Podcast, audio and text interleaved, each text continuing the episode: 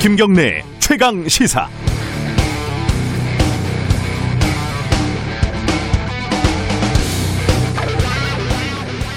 정부의 공식 홈페이지에 있는 코로나 거리두기 3단계 기준이 이렇습니다. 일주일 평균 확진자 800에서 1000명 이상.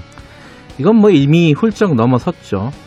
그리고 당구장 표시를 내서 이렇게 적어놨습니다. 60대 이상 신규 확진자 비율, 중증 환자 병상 수용 능력 등 중요하게 고려. 서울시 공공보건의료재단 분석에 따르면 최근 4주 동안 60대 이상 신규 확진자가 22%에서 33%로 급격하게 증가했습니다. 병상, 특히 중환자 병상이 없다는 전문가들의 경고는 적어도 일주일이 넘었습니다. 3단계로 신속하게 가야 한다는 말은 이제 좀 지겨울 정도죠. 그런데 어제 박능우 보건복지부 장관의 말은 이렇습니다. 3단계에 대한 의미를 정확하게 모르고 기계적으로 격상해야 한다는 주장은 설득력이 없다. 경제에 미치는 파급 효과를 생각해야 한다는 거죠. 어, 그렇다고 해서 지금 감염 확산을 잡을 수 있는 비전은 딱히 더 보이지는 않았습니다. 아까 말씀드린 홈페이지에 나와 있는 기준은 도대체 왜 만든 것이었을까요? 지키지도 않을 기준을 만들어서 불안감을 조성을 했던 이유는 뭘까요? 박 장관은 또 3단계로 갈 준비가 돼 있는지 논의도 필요하다고 하더군요. 지금까지 준비하지 않고 무엇을 한 건지 답답합니다. 강원도 5성급 호텔 예약률이 작년보다 높다. 해돋이 인파로 동해안 호텔 예약이 만 원이다. 주말 사이에 나온 언론 기사들입니다. 정세균 총리도 이런 상황을 개탄스러운 모습이라고 말했습니다. 그럼 어쩌자는 걸까요? 이런 개, 개념 없는 국민들을 개탄하면 일이 해결이 되는 겁니까? 어, 백신은 둘째치고 당장 눈앞에 문제 해결에서도 머뭇대는 모습이 좀 불안합니다. 12월 21일 월요일 김경래 최강 시사 시작합니다.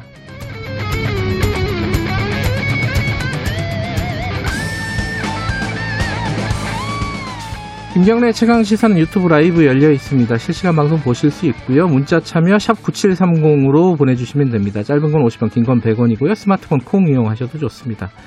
어, 오늘 1부에서는요, 지금 백신에 관련된 여러 가지 논쟁들이 있죠. 특히 이제 제일 중요한 게 우리나라에 언제 도입이 되느냐. 자, 백신 전문가와 함께 이 문제 좀 짚어보도록 하고요. 2부에서는 정치 사이다 준비되어 있고 3부에서는 안철수 대표 서울시장 출마 선언 자세히 좀 알아보겠습니다.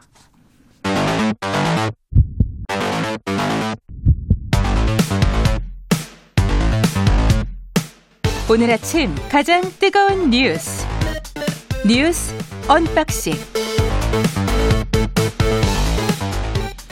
네, 뉴스 언박싱 민동기 기자 나와 있습니다. 안녕하세요. 안녕하십니까. 김민아 시사평론가 나와 계십니다. 안녕하세요. 안녕하세요. 이게 고도를 기다리며 같아요. 3단계가 올 때가 됐다고 그래서 아, 3단계가 오나 기다리고 있는데 3단계 오지 않고 예. 뭘 기다리고 있는지도 우리가 잊어버리는. 네. 물론 어, 3단계로 안 가고 지금 상황이 정리될 수 있다면 그게 이제 베스트겠죠, 그죠? 근데 그쵸. 그럴 수 있는 상황인지가 좀 의심스러워서 그게 이제 가장 걱정입니다. 지금 코로나 상황 어제 보니까 신규 확진자가 1,097명? 네. 이게 가장 최다죠, 지금까지로는. 예. 그러니까 올해 1월 20일 국내 첫 확진자가 발생한 이후에 1일 확진자 규모로는 최대고요. 예. 지금 지난 16일 이후 신규 확진자 수가 연일 1000명대를 계속 기록을 하고 있습니다. 5일 네. 연속 1000명대고요. 근데 지금 그 상황이 좀 별로 안 좋은 게 그 지난 19일 서울 동부구치소에서 185명이 무더기 확진 판정을 받지 않았습니까? 네. 그러니까 전국에서 이런 식의 집단 감염이 추가 확진 사례가 계속 속출을 하고 있는 그런 상황입니다. 어, 동부구치소도 이제 밖에서 안으로 들어간 케이스더라고요. 그렇죠. 그죠? 예. 감염이. 이 동부구치소가 이명박 전 대통령이 있는 데인가요? 이명박 전 대통령은 저 검사를 받았는데 어. 음성 판정이 어, 나왔습니다. 역시 건강 하나는 누구에게도 지지 않으십니다. 아니 그게 이제 독방에 있으니까 아, 다른 아무래도, 어떤 예. 예, 수용자들보다는 좀 아, 이게 좀, 그니까 뭐, 동부구치소뿐만 아니라 이렇게 집단 감염이라 할까 소규모 감염들이 계속해서 그쵸. 이렇게 이어지고 있어가지고 걱정이 많이 됩니다. 자, 이제 가장 큰 걱정 중에 하나가 어, 병상이지 않습니까? 병상 상황은 서울시는 뭐 중환자실이 아예 없다 뭐 이런 얘기도 나오고 있고요. 그렇죠. 이 중환자 병상의 경우에는 예. 전국에 뭐 38개가 남았다고 그러는데 전날 대비 10개가 줄어들었기 때문에 네, 문제 심각하다 이렇게 지금 어제 얘기를 했고 예. 그리고 수도권에 남은 중환자 병상이 경기도가 두 개, 인천이 한 개 이렇게 세 개다. 즉 음. 서울은 없다. 네, 음. 이 얘기를 하고 있는 거죠. 예. 그러다 보니까 정부는 이제 좀 민간 의료기관의 병상 강제 동원에 나선 상황인데요. 예. 국립대병원하고 민간 상급 종합병원에 전체 병상의 1%를 코로나19 중증 환자 병상으로 전환해라. 이 내용의 이제 행정명령을 내린 거고요. 네. 이 시한은 이제 26일까지입니다. 여기에 대해서 병원 측은 뭐 민간 병원들은 좀 볼멘 소리를 하고 있죠. 이 중환자 병상이라는 게 그냥 비어 있는 걸 안 내놓은 것도 아니고 네. 여기 중환자들이 실제로 있는 것인데 아, 이 사람들을 뭐 무조건 다 내보내고 이 병상 확보하는 게 쉽겠느냐. 그리고 음. 병상들이 지금 있는 조건도 예를 들면 이렇게 뭐 코로나19 환자를 수용할 수 있는 어떤 음압 시설이 막 다 갖춰져 있다든지 그런 것도 아닌데 시간이 좀 필요하다 이런 얘기를 하고 있는데요. 오늘 한겨레 신문의 일면 기사를 보면은 일단 이제 지금 중환자 병상에 있는 모든 환자들이 다 당장 어떤 조치가 필요한 중환자들은 아니고 음. 일반 병실에 입원해도 되는 분들이 있기 때문에 이런 분들을 이렇게 좀 이제 좀 기술적으로 이제 빼면 다른 병상으로 좀 옮기면 뭐 확보가 가능하지만 이것도 이제 산술적으로 그런 거지 실제로 그거를 코로나19 환자를 수용할 수 있는 정도로 이제 바꾸고 뭐 이러려면 시간은 좀 필요한 것 같다 이런 생각입니다. 지금 어, 거리두기 관련해서는 제가 오프닝에서도 말씀드렸지만은 어, 3단계 가는 거에 대해서는 아직 신중한 입장을 계속 견지하고 있습니다. 그죠? 그러니까 경제 부분을 많이 고려하는 것 같고요. 네. 그러니까 방금 오프닝에서도 말씀을 하셨지만 박능우 장관 같은 경우에는 전 경제 과정이 상당 부분 마비되거나 정지되는 과정 혹은 그 상태를 상정하는 것이다. 그래서 록다운, 그러니까 지역 간 뭐 이동 제한이라든가 이런 것까지도 생각하지 않고 있다. 이런 입장을 밝히고 있거든요. 네. 근데 뭐 전문가들, 감염병 전문가들 이런 분들은 지금도 좀 늦었다라는 그런 의견을 계속 밝히고 있는 상황입니다. 근데 이제 방역 당국은 그런 고민도 있는 것 같아요. 경제도 예. 경제인데 3단계로 갔을 때 아, 여러 가지 뭐 기준을 막 높이고 규제를 더 와- 강화하고 뭐 이런 걸 하겠지만 국민들이 지금보다 더 그러면 이 방역 수칙을 잘, 잘 지킬 수 있는 거냐 음. 거리두기 상 거리두기의 원칙이라는 거를 더 잘 이제 적용할 수 있는 거냐 여기에 대한 고민이 있고 만약에 3단계로 갔는데도 그런 것들이 잘 지켜지지 않아서 확진자가 줄어들지 않으면 그 다음에 뭘 해야 되는 거냐 뭐 이런 고민이 있는 것 같은데 그런데 이제 그런 고민도 일부는 이해하지만 결국 그것도 어떤 기준을 상황에 맞추는 거 아니겠습니까 결론적으로는 그래서 어, 뭔가 조치가 필요한데 음, 앞에 말씀하셨듯이 너무 굼뜬 거 아니냐 이런 비판 피할 수 없는 거죠. 그 원래 3단계는 전국적인 그런 단계지 않습니까? 그렇죠. 근데 뭐 그것도 지금 구분해서 3단계가 너무 부담스러우니까 수도권에 먼저 적용하고 단계적으로 뭐 적용한 걸 또 검토하고 있다 이런 얘기까지 좀 음. 나오고 있는 상황입니다. 물론 이게 사상 초유의 일이기 때문에 뭐 어떤 상황에서 뭔가를 결정하는 게 쉽지는 않죠. 근데 이제 그 결정을 하라고 있는 거니까요. 그렇죠. 방역 당국 자체가 조금 좀 단호한 결정 그리고 뭐 그런 것들이 좀 필요한 상황이 아닌가. 이게 좀 불안해요, 사실은. 네. 이 지금 5일째 1000명 넘었고 사실 900명대 진입한 지는 꽤 됐잖아요. 그죠? 네. 어, 그것들이 이제 줄어들 생각을 안 하고 있으니까. 그 확진자 자체는 늘 수밖에 없는 게 검사 수를 이제 늘리고 있기 때문에 네. 확진자 수 자체는 늘 수 있습니다. 그건 이제 가능한데 네. 문제는 뭐냐면 감염 재생산 지수라든가 이런 것들이 이제 완화가 돼서 앞으로 줄어드는 추세가 되는 거냐 꺾이는 거냐 이게 관건인 건데 아직 그렇지 않거든요. 그 런 징후는 안 보이는 거죠. 아직. 그렇죠. 그게 예. 걱정이 되는 거죠. 뭐 백신 얘기도 많이 나오고 있는데 어제 그 정세균 총리가 좀 지금까지 상황을 좀 정리해서 명확하게 밝힌 부분이 있어요. 좀 정리를 한번 해보죠. 그러니까 언제 맞느냐가 사람들의 관심이지 않습니까? 예. 그러니까 이미 지금 우리 정부가 계약을 마친 아스트라제네카 백신 이외에는 네. 내년 1분기 접종이 힘들다 이렇게 얘기를 했습니다. 네. 그러니까 화이자 얀센 같은 경우에는 해당 업체들하고 계약은 임박을 했는데 내년 1분기 공급 약속을 받은 것은 없다라고 일단 얘기를 했고요. 네. 아스트라제네카 백신과 관련해서도 정부 입장에서는 2월부터 접종을 하고 싶긴 한데 1분기 중 언제 공급될지는 약속돼 있지 않다. 그래서 늦어도 3월 중에는 접종을 시작할 것으로 보인다. 이런 얘기를 했습니다. 네. 어, 아스트라제네카는 뭐 2월, 3월 정도에 접종을 시작할 수 있다는 게 이제 정부의 입장인데 이거에 대해서도 약간, 약간 회의적인 시각을 보이는 사람들이 좀 있어요. 그죠? 네. 뭐 백신 관련된 얘기는 저희들이 어, 뉴스 언박싱 끝나고 전문가와 함께 좀 자세히 짚어보도록 하겠습니다.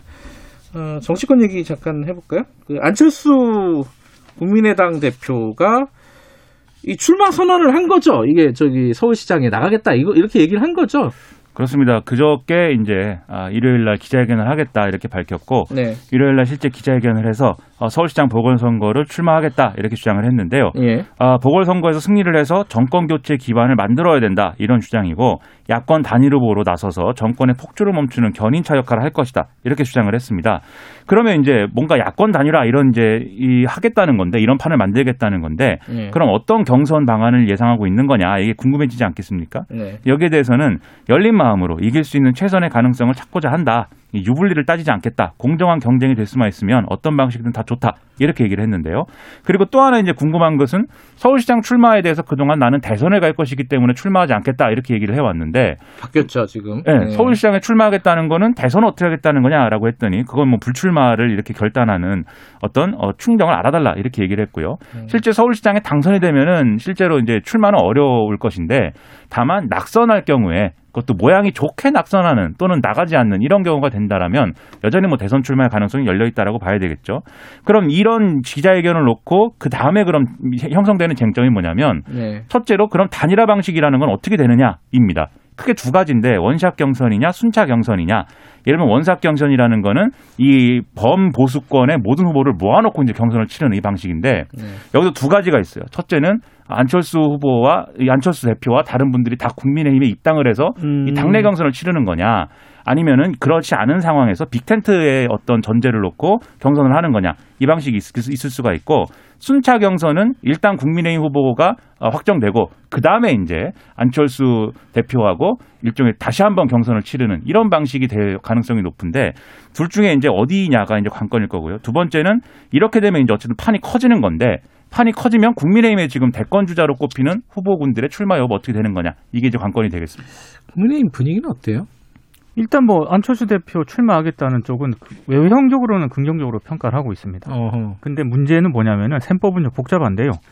일단 통합 경선을 치러야 한다는 그런 주장이 많습니다. 일단 들어와서 다른 후보들하고 같이 경선을 치러야 된다 이런 입장을 많이 지금 피력을 하고 있는데 네. 김종인 비대위원장이 안철수 대표 출마하겠다라는 그런 선언 이후에 네. 이런 얘기를 했다고 합니다. 우리 후보 중에 그냥 한 명일 뿐이다. 우리는 우리의 것만 잘하면 된다. 최대한 안 대표 반응 안 대표에 반응하지 말라. 또 이렇게 음. 말을 한 것으로 전해지고 있습니다. 어, 뭐 다른 당 반응이야. 뭐 나중에 보도록 하고요. 자, 3부에서 저희들이 국민의당 이태규 의원하고 관련된 얘기를 좀 나눠볼 예정입니다. 그때 좀 자세히 다뤄, 다- 다뤄보도록 하고요. 지금 어, 이 정부의 개각을 앞두고 있는데 여러 가지 좀 말들이 나오고 있어요. 물론 이제 그 이미 임명이 된 이용구 차관부터 시작해갖고 변창흠 후보자 얘기도 많이 나오고 있고요. 이용구 차관은 이게 약간 좀 형사 사건 얘기가 나오고 있어요. 이게 뭐, 뭔 얘기입니까 이게? 이게 지난달 초에 11월이죠. 얼마 되지도 않은 사건이에요, 그죠? 그렇죠. 음. 술에 취한 채 택시를 탔는데 어, 여기서 잠이 들었는데 에, 도착하고 나서 목적지에 도착하고 나서 자기를 깨웠다는 이유로 택시 기사를 폭행을 했는데 경찰이 협- 형사 입건을 안 하고 내사 종결했다. 이게 지금 논란이 되고 있는 겁니다. 네. 당시에 택시 기사는 경찰에게 이게 뭐 폭행을 했다, 욕을 하면서 목덜미를 움켜쥐면서 행패를 부렸다 이렇게 진술을 했지만 경찰은 이 기사가 운전 중이 아니고 이제 목적지에 도착을 해서 차를 세웠기 때문에 아 이게 운전 중이라고 보지 않았고 그 다음에 처벌을 원하지 않는 이런 어 이 이 처벌을 원하지 않는다라고 했기 때문에 네. 특정 범죄 가중처벌법이 아니라 반의사 불벌죄인 단순 폭행으로 봐서 내사 종결했다 이렇게 지금 얘기를 했다는 거거든요. 네. 근데 문제는 2015년에 개정된 특가법을 보면은 여기서 운행 중의 정의가 나와 있는데 운전자가 승객의 승하차 등을 위해 일시 정지한 경우를 포함한다 이렇게 돼 있다는 겁니다. 그러면 이제 이 법을 적용했어야 되는데 왜 적용을 안 한 거냐? 특혜 아니냐? 뭐 이렇게 얘기를 하고 있는 거죠.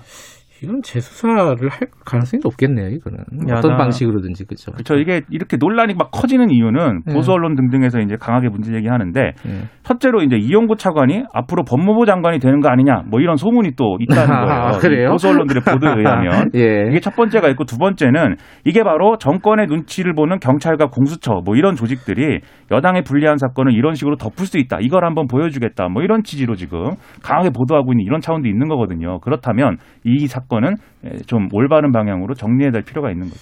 뭐 복잡한 사건도 아니고 다시 한번 좀 들여다볼 필요는 그렇죠. 있겠네요. 예. 자, 변창흠 후보자, 그러니까 어, 국토교통부 후보자잖아요. 그 네.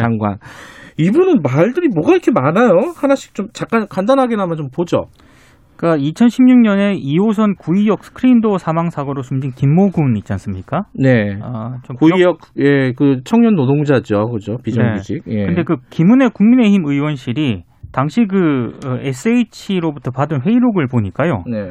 변 후보자가 내부 회의에서 이런 얘기를 했다고 합니다. 하나하나 놓고 보면 서울시 산하 메트로로부터 위탁받은 업체 직원이 실수로 죽은 것이다. 음. 개, 김군을 얘기하는 건데요. 음. 조금만 신경 썼으면 아무 일도 없는 것처럼 될 수 있었다. 이런 발언을 한 것으로 나타났습니다. 네. 그래서 어제 이제 서울교통공사 노조 PSD 지회, 그러니까 네. 김군 동료들하고요. 시민단체인 청년, 청년 전태일 쪽에서 청와대 앞에서 기자회견을 열고 사퇴를 이제 촉구를 했고요. 뭐, 변 후보자가 지난 18일 사과문을 내긴 했습니다. 네. 저로 인해 마음의 상처를 입으신 분들께 진심으로 사과드린다라고 사과문을 내긴 했는데 이후에도 시민단체와 노동자들의 반발이 계속되고 있습니다.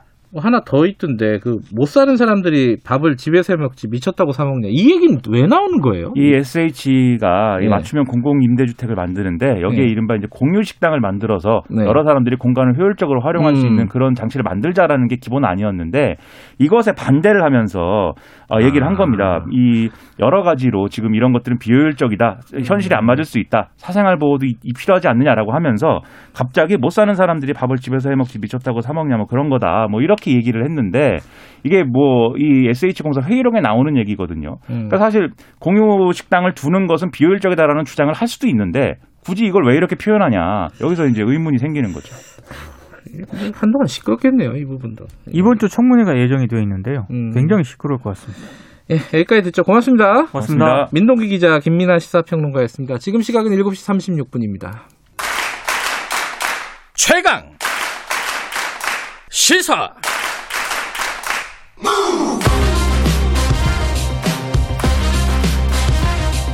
지금 여러분께서는 김경래 기자의 최강 시사를 듣고 계십니다. 네, 백신 문제 좀 어, 얘기를 좀 나눠보겠습니다. 지금 이제 영국이나 미국 같은 곳에서는 접종을 시작을 했고요. 어, 백신을 뭐 여기 어느 나라는 뭐 도입을 했다, 뭐 계약을 했다, 언제 도입할 거다 이런 뉴스들 계속 나오고 있고 우리나라 같은 경우에는 지금 아스트라제네카 같은 경우에 이제 내년 2월 어, 늦으면 뭐 4월, 3월에는 뭐 접종을 시작할 수 있을 것 같다 이런 정부 얘기가 나왔고요 이미. 근데 나머지 다른 이제 모더나나 화이자 쪽은 아직 계약 자체가 지금 진행이 안 돼 있는 상황인데 언제 도입될지는 좀 불투명한 상황입니다. 여러 가지 좀 걱정들이 많습니다. 물론 이런 도입 시기와는 또 별개로 부작용 문제, 안전성 문제는 계속 제기되고 있는 거라서 이 부분도 궁금하고요. 저희들이 오늘 그래서요, 어, 전문가를 좀 모셨습니다. Lead Compass Investment 김대, 김태혁 대표님, 어, 백신 전문가십니다. 어, 저희들 스튜디오에 모셨습니다. 안녕하세요. 네, 안녕하세요. 어, 이게 백신 쪽으로 이렇게 많이 연구를 하시고 일을 하셨던 모양이에요. 그죠? 아니요, 그 백신이 아니라 예. 신약 개발 전반에 대해서 신약 개발. 네. 아, 그러면 백신은 그 중에 이제 포함이 되는 거네요. 네, 그죠? 맞습니다. 예. 어, 일단 저 궁금한 게 지금 그 미국 미국이 이제 우리의 표준이 되는 경우가 많았으니까요. 지금까지 여러 가지 뭐 신약이나 이런 부분에 대해서 자 지금 화이자에 이어서 모더나도 긴급 사용이 승인이 됐습니다. 그죠? 네. 이거는 뭐, 어, 두 개의 백신은 그래도 미국에서는 안정성을 인정했다. 이렇게 받아들이면 되는 건가요? 네. 두 제품 모두 각각 4만 명, 예. 3만 명 임상을 진행을 해서 예. 안전성하고 어, 효능에 대해서 검증을 했습니다. 예. 그리고 그동안 우리가 이제 기대했던 것보다는 예. 훨씬 더 우수한 음. 수준의 에, 효능하고 안전성을 검증했기 때문에 예. 앞으로 남은 과제는 예. 얼마나 빨리 그다음에 얼마나 많은 사람들한테 접종을 시킬 것인가 음. 이게 관건이 되지 않을까 싶습니다. 근데 막 이렇게 뉴스를 외신 보면요. 뭐 특히 뭐 그 백신을 맞고 나서 기절을 한 뭐 간호사 얘기도 나오고 뭐 부작용이 있다 없다 막 계속 이제 이건 뭐 무슨 건건 나올 때마다 이제 기사가 나오는 거니까 부작용 안전성 문제는 어떻게 보세요? 네, 일단 그 두 제품 각각이 예.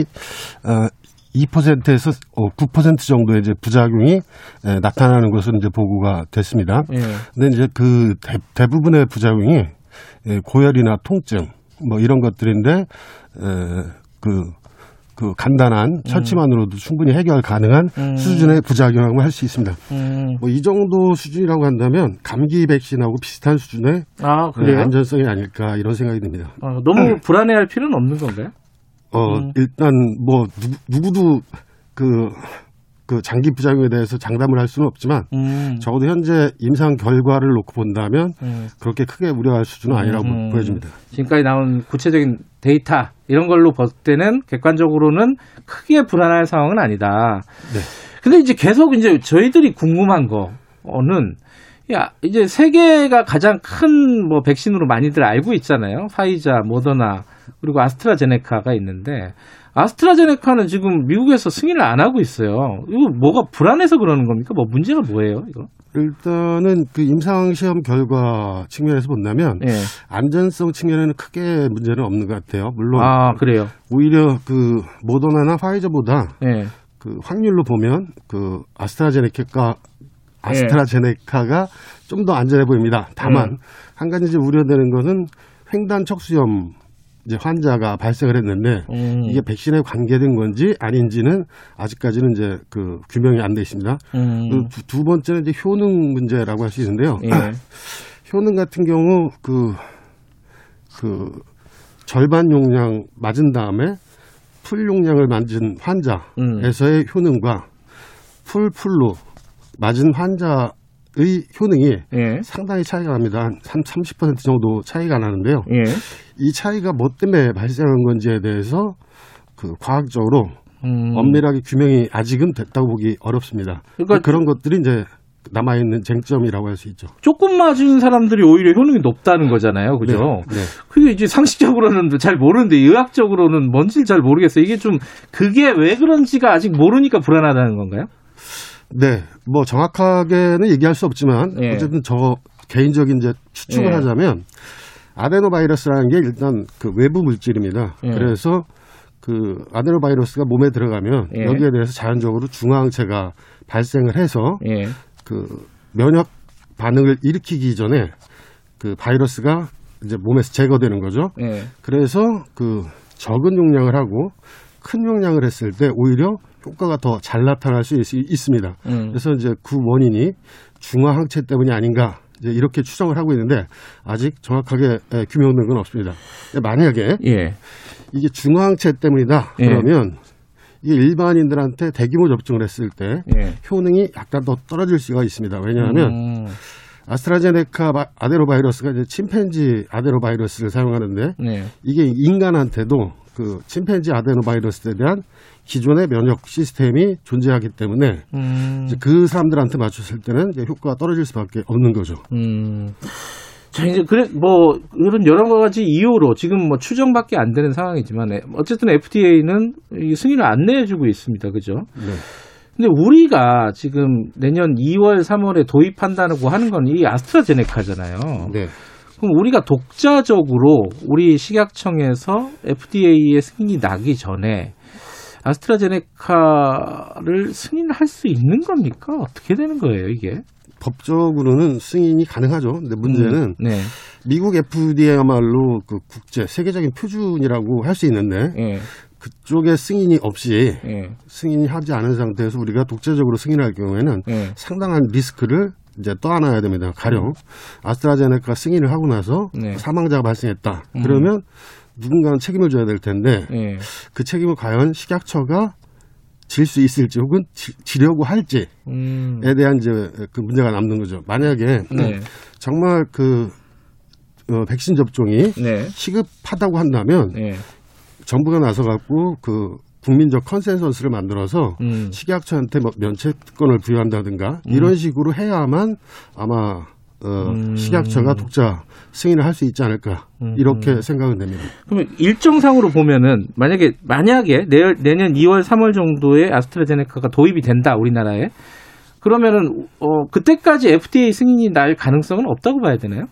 네, 그건 좀 어렵지 않을까 그래요? 싶습니다. 왜냐하면 음. 미 식약처에서 아스트라제네카한테 네. 임상 3상을 다시 진행해라. 예. 라고 얘기했고 아스트라제네카도 이 요구를 이제 받아들인 거로 알고 있습니다. 그래서 음. 이제 그걸 다 진행하려면 네. 내년 상반기까지는 그 임상 결과를 내오기가 어렵지 않을까 이런 생각이 듭니다. 아, 삼상을 지금 다시 하는 상황이군요. 네, 맞습니다.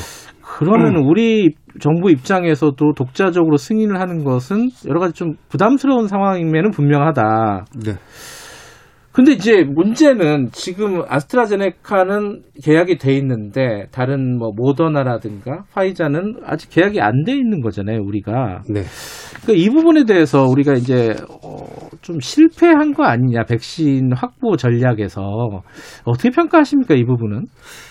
네. 그 지금 지나고 나서 본다면 네, 실패했다 이렇게 얘기를 할 수도 있을 것 같은데요. 예, 그 우리가 이제 6월이나 7월, 8월 정도의 상황을 본다면 예. 어, 나름대로 잘 통제를 하고 있었다. 이, 그 이제- 코로나 확산 네, 상황을 네, 예, 네. 그러니 이제 백신을 너무 서둘러서 구매하는 게 음, 어, 너무 성급한 거 아니냐 이렇게 판단을 할 수도 있었을 것 같습니다. 그러나 음. 결과적으로 봤을 때 코로나라는 게 이제 예측이 불가능하고 특히 네. 이제 겨울에 광범위하게 확산이 된다는 점을 우리가 올해 초부터 알고 있었기 때문에 네. 사실은 뭐 2중, 3중으로 백신 확보 노력을 했어야 되, 지 않았나 음, 이런 생각이 들어요. 이제 그런 관점에서 본다면 네, 저는 실패했다고 봅니다. 음. 근데 한편에서는 그런 얘기도 해요. 뭐, 이렇게 뭐, 농반, 진반 삼아서 하는 얘기긴 하지만은, 뭐, 미국이나 이런 데처럼, 그리고 뭐, 영국이나 이런 데처럼 우리가 백신을 확보하는데 예산을 많이 투입을 미리 했다면은, 뭐, 정경 총장은 감옥 갔을 거다. 그러니까 우리나라의 이제 어떤 그 정책이라든가 이런 그 시스템이 이런 백신 확보를 이렇게 그 강하게 추진할 수 있을 정도로 어, 되지, 마련되지 않은 상황에서 정부한테 너무 큰 책임을 물으면 어떡하냐, 뭐 이런 얘기도 나오고 있거든요. 뭐 현장에 계신 분 입장에서는 어떻게 생각하십니까? 이런 부분에 대해서는? 뭐 이런저런 정황을 고려한다면 네. 그 말도 이해 못할 바는 아닙니다만 예. 코로나 팬데믹이라는 것 자체가 우리가 그동안 한 번도 겪어보지 못했던 아주 네. 심각한 위기였기 때문에 예. 그런 정도의 에, 이유 논리로 과연 이 문제가 회피될 수 있는 건가에 대해서는 음. 좀그 문제의식이 많습니다. 예. 그리고 또 하나가 이제 모더나 화이자는 뭐 계약도 안 돼 있는 상황이긴 하지만은 어, 아스트라제네카는 계약은 했는데 계약서에 날짜가 없다는 얘기들을 계속 보도가 나오고 있어요. 이거 어떻게 봐야 돼요? 이건 좀 믿을 수 있는 겁니까? 그 날짜에 들어온다는 게 2월, 3월에? 뭐 글쎄요 이걸 어, 누가 알겠습니까만 그 네네. 계약 그 당사자가 아니봐야 알, 네. 알기 어, 어렵습니다만 보통 계약이라는 게 예. 수량, 가격, 어, 시점 음. 이게 이제 명시가 돼야지 계약서로서 어, 성립이 된다고 보는데 네. 만약에 이제 그 날짜가 명기가 돼 있지 않다면 예. 이러저러한 긴급한 상황들이 발생을 하고 예. 그러면 시점을 못 맞출 가능성도 전 충분히 있지 않나 이런 생각이 듭니다. 음. 그 다음에 2월이라고 하는 것도 예. 여러 가지 고려가 필요한데 예. 설령 그 아스트라제네카가 물- 물량을 공급한다 하더라도 우리나라 네. 식약처가 예. 그동안의 임상시험 결과라든가 그 예상 가능한 다양한 부작용 예. 뭐 이런 것들을 고려해서 이제 시- 사용 허가를 내줘야 될 거고요. 예. 그거에 따라서 또 그 접종 준비들을 해야 될 텐데 예. 이게 그렇게 빠른 시간 내에 될 수 있을까라는 생각이 듭니다. 물론 그동안 아스트라제네카든 그 파이저든 모더나든 예. 이 백신의 임상 시험 결과를 면밀히 분석을 하고 예. 그에 대해서 나름대로 준비 대응을 음. 했었다면 네, 그 물량의 공급대로 바로 어, 진행할 수 있겠지만 예. 제가 볼 때는 그, 그 부- 그런 부분에 대한 준비가 아직은 음. 좀 부족한 게 아닌가 이런 생각이 듭니다. 사실 이제 그 김태혁 대표님을 저희들이 특별히 모신 이유가 지금 이 질문인데 그럼 어떻게 해야 되느냐 뭐 여러 가지 그 생각들을 이제 언론을 통해서 말씀하신 적이 있더라고요.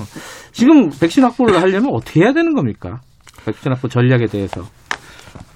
그 일단 백신 확보와 관련해서 말씀드린다고 한다면 파이저 같은 경우는 그 공급 가능 물량 대비해서 예. 이미 구매 수량이 초과된 거로 이제 확인이 됩니다. 음. 근데 이제 모더 모더나 같은 경우는 한 이, 어, 1억 도스 정도가 좀 남아 있는 것 같아요. 물론 지금도 어느 나라에선가는 계속 음. 협상을 하고 계약을 하겠지만 네. 현재 그 구글 검색을 통해서 확인한 바로는 한 예. 1억 도스 정도가 남는 거로 네. 확인이 됩니다. 그러면 제 생각이지만 예.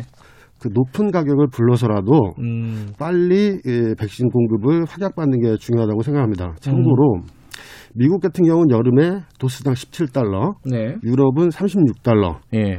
그 다음에 이스라엘 같은 경우는 한 10일 전쯤에 57달러에 구매를 했습니다. 예. 그리고 그 제가 알기에는 이제 모더나가 아, 우리나라한테 한 70달러에서 80, 아, 100달러까지 이제 요구를 아. 하는 거로 알고 있는데 예. 제가 생각할 때는 100달러를 주고라도 물량을 빨리 구입할 수 있다면 네. 구입하는 방향으로 그 협상 전략을 좀 공격적으로 나가야 되지 않을까 이런 생각이 음. 예, 들고요.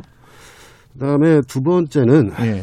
코로나 백신, 코로나 상황 관련해서 모든 네. 정보가 좀 투명하게 공개되고 음. 그 소통될 필요가 있지 않느냐. 네. 왜냐하면 이런 팬데믹 상황에서 가장 중요한 건 국민적 신뢰라고 생각을 합니다. 근데 네. 그 정부 가 그동안 이제 보여준 걸 보면 논리나 원칙이 약간씩 빗나가거나 혹은 음. 상식선에서 납득하기 어려운 이런 주장을 할 때가 많았는데 지금이라도 음. 과거에 잘못한 건 잘못했다고 인정을 하고 네.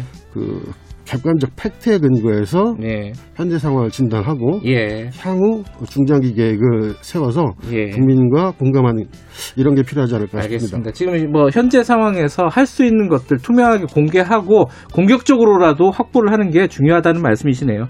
오늘 말씀 여기까지 드려야겠네요. 고맙습니다. 네, 감사합니다. 김태혁 Lead Compass Investment 대표였습니다.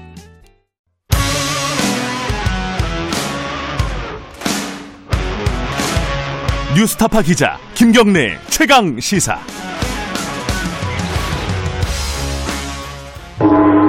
최강 시사 정치 사이다.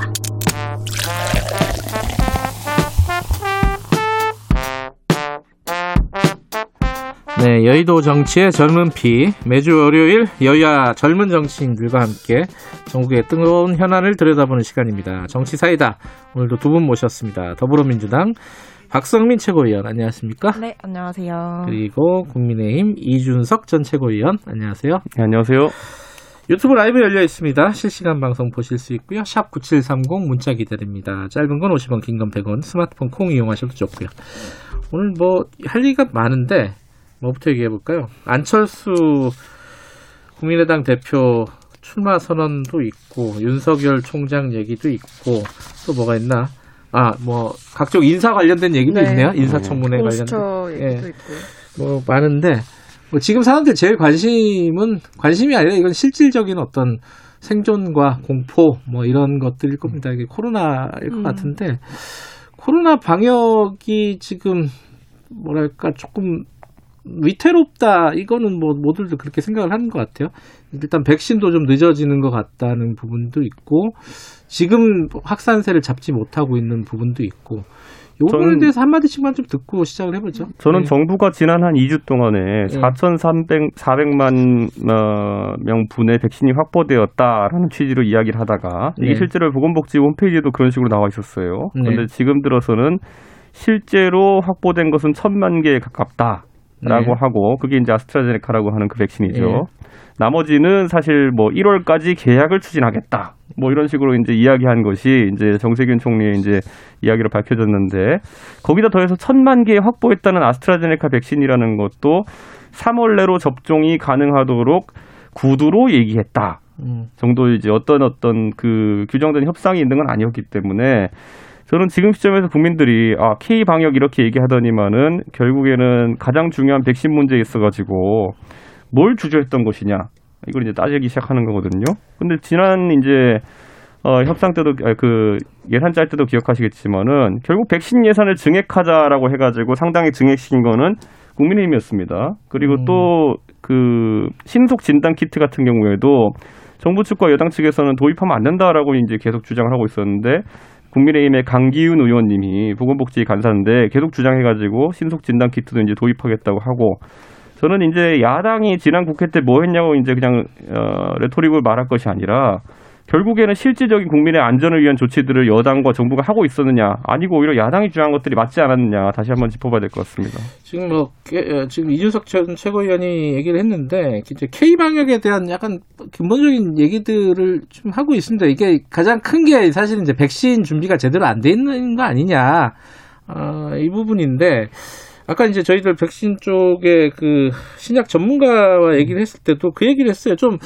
지금까지 진행 상황을 좀 투명하게 공개를 하고 앞으로 좀 공격적으로 좀 백신 확보를 해야 되는 거 아니냐 뭐 이런 조언을 하시던데 어떻게 생각하십니까 박수민 최고위원은? 저도 뭐 공격적으로 백신 확보에 전념해 가야 되고 그 속도를 지금보다는 더 빠르게 진행을 해야 된다는 부분에 대해서는 당연히 동의를 하고 네. 그 앞선 전문가분 말씀도 좀 듣긴 했는데 네. 어, 맞는 말씀하신 것 같습니다. 근데 예. 어, 좀 상황이 사실은 이 몇 달간에 좀 크게 달라진 부분도 있었던 것 같습니다. 예. 뭐 이게 좀 어떤 분들께는 너무 변명처럼 느껴질 수도 있겠다라는 우려는 들긴 하는데 네. 어, 일단 뭐 당시에 저희가 이제 백신 의존도가 사실은 높지 않았다라고 표현을 할 수 있는 거 였습니다. 왜냐하면 이제 지금 선진국이라고 불리는 이제 뭐 미국이라든지 뭐 캐나다라든지 이런 곳에서 공격적으로 백신을 이제 수입해서 어, 계약을 맺고 바로 지금 이제 접종을 시작하는 이유는 사실 확진자의 수나 이제 사망자의 수 그리고 그 속도가 좀 이제 저희 나라와는 또 비교가 안 되는 부분들이 있었고 그렇기 음. 때문에 거기서는 사실 그 방역 자체가 자체적으로 통제가 안 되는 상황 속에 있었기 때문에 백신에 조금 더 어, 공격적으로 좀 다가가지 않았나 싶습니다. 근데 어, 제가 확인한 바로는 이런 뭐 앞서서 이준석 최고께서 우려를 좀 표명해 주셨지만 네. 이런 계약이라든지 이런 부분에 있어서 차질이 없이 진행이 되고 있다고 확인을 했고 실제로 이제 보건복지위원님들께는 이제 좀 더 보고가 구체적으로 가는 모양인 것 같아요. 네. 근데 그런 위원님들로부터는 이제 돌이킬 수 없는 계약 단계에 도- 들어섰다라는 백신과 관련해서는 얘기가 있었고 어, 이것이 좀 더 빠르게 저도 접종이 진행돼야 된다고 생각을 음. 합니다만 동시에 좀 담보돼야 되는 거는 안전성 역시도 고려할 부분이다라고 생각을 해서 좀 종합적으로 이런 부분을 판단해서 빠르게 좀 진행이 되었으면 아니 합니다. 저는 이제 미- 그 여당에서 오히려 안전성 문제를 계속 얘기하면서 안전성이 검증된 이후에 백신을 맞겠다라는 이야기를 하는데 자 미국에서 이미 화이자 백신 같은 경우 20만 명 가까이 접종을 해가지고 지금까지 나타난 문제가 6건, 5건 이 정도라고 하는데 그 문제라는 것도 약 자체의 문제, 백신 자체의 문제라기보다는 일반적으로 주사 바늘에 대해 가지고 쇼크 오는 사람도 있고요. 그거는 어떤 주사를 접종한다 하도 비슷한 겁니다. 예를 들어 저희가 지금 나가가지고요. 분식집에서 라면을 26만 그릇 먹어도요. 그중에 대여섯 명은 배탈 나요. 그러니까 그걸 가지고 라면의 불안정성이 입증되었다 이렇게 얘기하지는 않거든요. 그런 것처럼 민주당이 오히려 지금 본인들이 백신을 준비해오지 못한 것에 대한 책임을 피하기 위해 가지고 자기 지지층을 중심으로 해 가지고 백신의 위험성에 대해 가지고 굉장히 이야기를 하고 있거든요. 저는요 여야를 막론하고 보수 진보 막론하고요 예전에 부정선거론 하던 사람들도 제가 엄청나게 세게 비판했지만요 과학의 영역에 있고 통계의 영역에 있는 것을 정치적 불안감이나 자신들 자파의 이익을 위해 가지고 이렇게 이야기하는 사람들 이거는 근절돼야 되는 행태고 굉장히 전근대적인 행태입니다. 뭐 라면이랑 백신이 예, 같다고 다음 네, 볼 수는 얘기할게요. 없을 거고 네.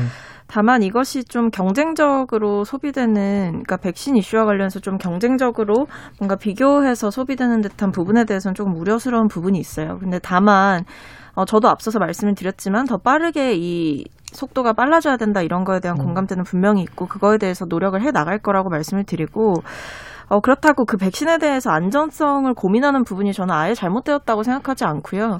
이런 부분에 있어서 백신을 좀 어, 더 세밀하게 들여다보고 판단을 해서 계약을 맺어야 됐던 건 맞다고 생각하고 이 백신과의 계약하는 과정 중에 백신 업체랑 계약하는 과정 속에서 좀 불이한 조건이라든지 부정의한 좀 계약 행태가 있었다 이런 부분들 얘기도 사실은 좀 있었거든요. 이런 부분에 대해서 좀 고민이 있었던 것으로 보입니다. 아니 그거를 민주당이 고민한다고 뭐가 나아지냐고요. 미국의 FDA라는 권위 있는 기관에 서 그렇게 해서 판단해서 긴급 승인을 하고 예를 들어 삼상 진행한다고 하고 이렇게 하면은 그 권위에 의존해서 판단을 하는 것이 첫 번째지. 지금까지 그럼 우리나라에서 우리가 뭐 일반적으로 먹는 식품이나 의약품 같은 경우에 FDA 인증받으면 주가가 오르고 그래요. 그런데 그런 것들을 믿지 않고 지금 뭐 민주당이 뭘 보고 결정하겠답니까? 기준이 뭡니까? 믿지 않는다는 게 아니고 무턱대고 믿을 수는 없는 상황이라는 거죠. 그러니까 뭘 뭐가 나오면 확인 민주당에서 아 이제 됐다라고 국민들한테 얘기할 겁니까? 그리고 아까 동시에 말씀드렸던 그 아스트라제네카 백신은 저희가 일단 계약을 성사를 시켰고 3월 내에 접종을 하겠다 이렇게 말씀을 먼저 드리지 않았습니까? 근데 이 외에 다른 화이자 백신이라든지 언급해 주신 어, 백신들은 사실은 냉동차에 좀 취급을 해서 어, 이 온도상의 변화에 굉장히 민감한 백신들이라는 특성들이 있고 그렇기 때문에 국내에서 조금 더 취급하기 유용한 백신을 들여오는 부분도 있다고 생각해 주시면 될 것 같습니다. 모더나에서 발표한 것이 본인들은 이제 마이너스 20도에 원래 저장 요건이 있었는데 그것도 필요 없다고 어제 이제 발표를 했고요. 이제 확인해 보니까 상온에서도 안정성이 확보됐다 그래요. 그리고 이제 결국에는 그 음. 화이자 백신 같은 경우에는 콜드 체인이 필요하다 그러면은 그러면 기본적으로 그것을 언제 도입할 수 있다는 전제하에 여당과 이제 정부가 해야 되는 것은 오히려 야권을 닥달해가지고 야 우리 이거 콜드체인 확보해야 되니까 급하다 빨리 어쨌든 국회 열어가지고 예산을 더 추가로 확보하자 이런 걸 해야 되는 거거든요. 근데 그거 없이 무슨 무슨 기후제 지내는 것처럼 백신이 오히려 좀 안 좋길 바라는 것 같아요. 좀 민주당하고 이제 정부를 보면은 뭐 자꾸 뭐 미, 국에서 예를 들어 주사 쇼크 때문에 누가 문제되면 그거 퍼나르고 이러고 있던데요. 지지자들이. 자, 그 백신에 대해서 할 말씀이 많으신 것 같은데. 네. 어, 벌써 어, 10분이 지났네요. 예, 여기 까지 하도록 하고요. 네. 어, 정치 얘기 좀 해보죠. 그 안철수 국민의당 대표 출마 선언. 그 이건 야당이 더 민감할 것 같은데 이거 어떻게 보세요? 이거 야당 입장에서는 뭐 좋은 겁니까 나쁜 겁니까? 어떻게 보십니까 이준석 전 최고위원께서는? 박원순 시장 돌아가시고 나가지고요. 네. 그래가지고 한 3주 있다가요. 안철수 대표 측 인사가 저에게 네. 본인들도 안 대표가 이번에 서울시장 나가는 것이 답이라고 생각한다. 대선 직행은 좀 어렵지 않느냐는 취지로 이야기를 하면서 저한테 안철수 대표도 염두에 두고 앞으로 좀 말씀해 줬으면 좋겠다는 얘기를 했어요. 아, 그래요? 그래서 어... 제가 방송 나가서 제가 검색해 보면 나와요. 제가 제일 먼저 방송에 떠드는 사람 중에 제일 먼저 가가지고 안철수 대표가 뭐 야권 단일 후보로 나온다면 괜찮지 않겠느냐. 음. 그 7월 15일인가 16일인가 그래요. 그렇다면 그 다음 날에 기자들이 가가지고 안철수 대표한테 생각 있냐 물어봤더니만은 안철수 대표가 측근들이 하는 말 믿지 마라. 이랬어요. 저만 바보 됐었는데 갑자기 좀 나온다니까 저는 두 번 바보 된 느낌입니다. 아, 어, 별로 이렇게 마뜩치가 않으신 모양인데요, 지금?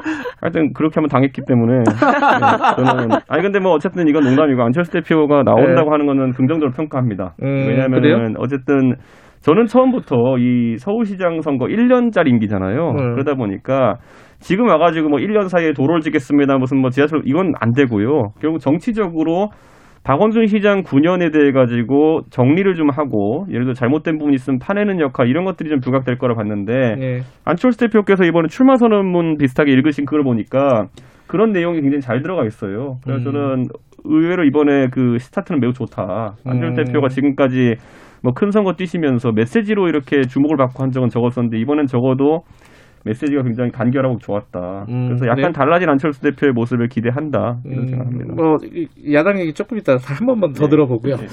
어, 여당 입장에서 어떻습니까? 지금 이제 국민의힘 아 국민의당 안철수 대표 출마 선언에 대해서 사실 그렇게 기대를 하, 기대가 되는 후보가 아니다라는 판단을 좀 그래요? 어떤 측면에서 그래요? 뭐 일단은 출마 선언 그러니까 누가 이제 습관적 출마 선언이라고 말씀까지 하시던데 이제 어 사실 안철수 대표가 처음 등장했을 때 물론 저는 사실 기억이 잘 안 나긴 하는데 네. 좀 많이 이슈가 됐었다고 하잖아요. 예전에요? 그렇죠. 아, 처음 등장. 그럼요. 뭐 그때는 뭐 안철수 바람이었죠 신드롬. 그때부터 네. 신드롬이 일었을 때부터 그래도 그 음. 그 효과가 몇 년간은 저는 갔다고는 생각을 합니다. 음. 근데 이제 뭐 저번에 이제 마라톤 하고 오시고 뭐 하시면서 뭐 여러 가지 실책이라든지 뭐 리더십의 부재라든지 이런 부분 들을 많이 공격을 받았고 그래서 저는 이것이 서울시장 후보로 나오신다고 했을 때 그냥 저도 딱히 이렇게 눈길을 가지는 않았거든요. 음. 그래서 아마 이제 솔직히 여당 입장에서는 야당에서 어떤 후보가 나오는지에 대해서 당연히 경각심을 그렇죠? 갖고 볼 수밖에 음. 없고 좀 긴장을 하게 되거나 좀 동향을 살피게 되는 움직임이라는 게 좀 보이기 시작하는데 사실 안철수 대표 출마 선언 이후에는 그런 것들이 여권 내부에서 보이지 않았다라는 음. 점에서 어, 큰 변수라고 저희는 고려는 안 하는 것 같습니다. 음. 그리고 일단은 야당 뭐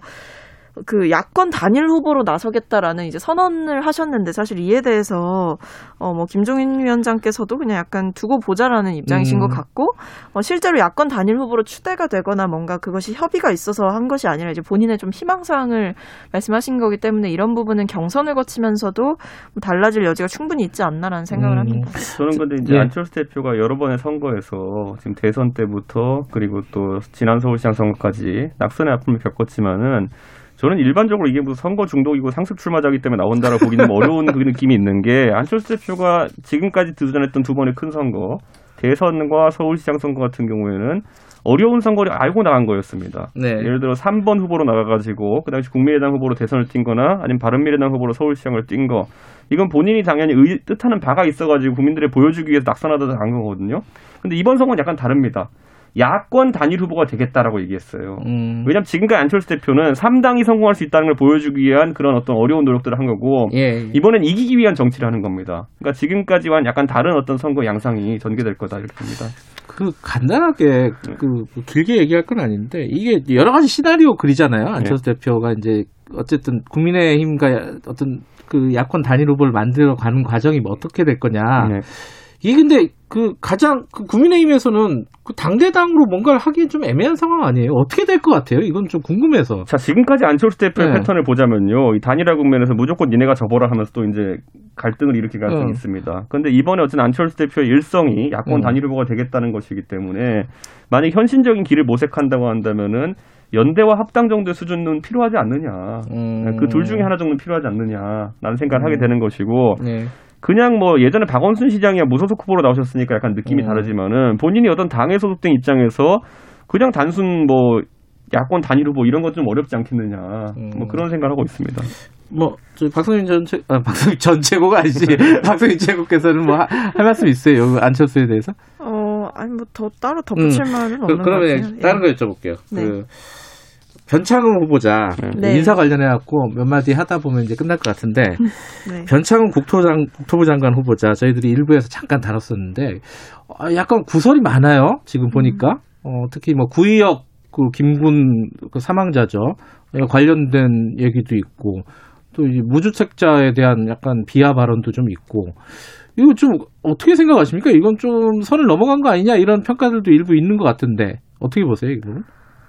어, 말씀드리기 좀 민감하긴 예. 한데요. 저는 부적절한 발언이었다고 생각하고 음. 이에 대해서 어, 사실은 그 공직 후보자, 그러니까 장관 후보자로서 지금 예. 이제 심사대에 사실 올라가 계신 거고 네. 앞으로 정식으로 이제 청문회 절차가 진행이 될 텐데 네.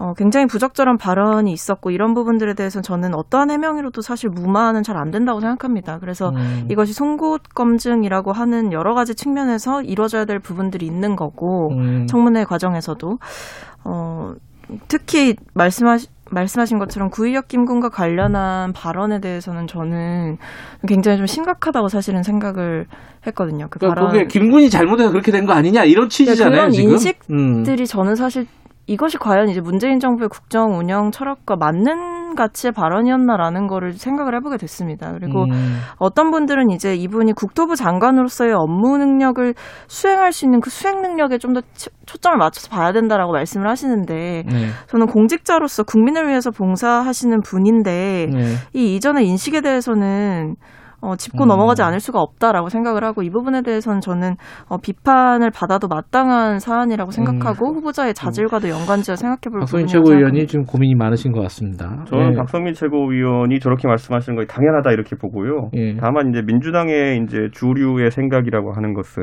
저런 생각을 못 받아줄 겁니다. 음. 왜냐하면은 과거에 우리가 이제 결국엔 언행으로서 상처를 준 사람들이 청문회 올랐을 때 그랬을 때 민주당이 어떻게 대처했는지 한번 보시죠. 2015년에 새정치민주연합 대표였던 문재인 대통령께서 해병대 방문하셔가지고 그때 군복 입고 천안함은 북한의 소행이다. 예, 이라는 것을 명백하게 밝히셨습니다. 예. 이게 처음 밝히신 거라 가지고 굉장히 이슈가 음. 됐어요.